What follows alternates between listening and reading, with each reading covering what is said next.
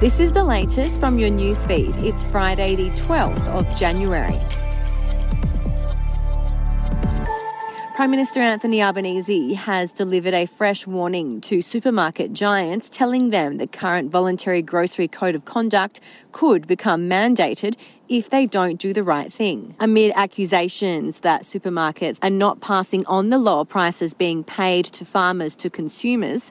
The federal government has threatened to intervene.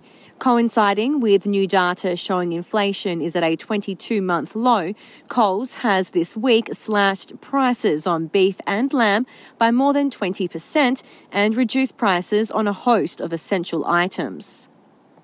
Aldi has joined Woolworths in its decision to axe Australia Day merchandise this year. The Daily Telegraph can reveal the German supermarket giant will not sell any special products related to the public holiday in any of its five hundred ninety-two stores across the country, despite having done so in previous years. Instead of Aussie flags and novelty caps, Aldi's special buys for January twenty-sixth will instead include slow juicers, anti-snore pillows and automatic pool cleaners. Deadly skin cancer diagnoses are expected to rise by up to sixty-nine percent in Victoria over the next decade, with experts urging the community to stop underestimating the sun's deadly U V rays.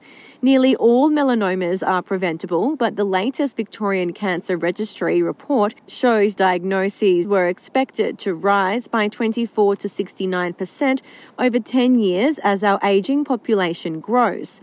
Many Victorians remain unaware of their body's ticking time bomb, and they're shot at earlier treatment, with the V C R report also revealing there were one thousand three hundred eleven fewer melanoma diagnoses in twenty twenty. News doesn't have to be boring. The Brits have given Prince Harry a new nickname after yet another tell-all interview. Oh, God, is it the Ginger Whinger? Let the team at news dot com dot a u get you up to speed each day with their podcast, From the Newsroom. A couple were busted joining the Mile High Club. Well, I guess they can't play Virgin anymore. Politics, sport, red carpets, royals. Get all the goss in just a few minutes. Follow From the Newsroom wherever you get your podcast from. To twenty twenty-two, a thirteen percent drop than expected during the pandemic. And we'll be back after this. Hundreds of young Queenslanders are languishing in desperately needed hospital beds across the state as a lack of federal N D I S funding prevents them leaving, and long-stay N D I S patients stranded in Queensland's public hospitals are also being asked to pay a daily seventy-four dollars twenty rent fee. The situation comes amid persistent ambulance ramping across Queensland and ongoing pressure on stretched health services. And parts of South Australia are being warned to brace for searing weather as an extreme heat wave arrives after a cool, wet summer. Severe heatwave conditions have been forecast for the Northwest Pastoral District on Thursday, including Coober Pedy, the A P Y Lands and Roxby Downs. Temperatures are expected to soar over forty degrees in some areas, with a high of forty-one degrees Celsius predicted for Tarcoola and forty-two degrees Celsius for the northern town of Marla. The State Emergency Services has warned residents, particularly babies and young children, older people, pregnant women and people who are already unwell, to stay indoors as much as possible. We'll have another update to your newsfeed tomorrow.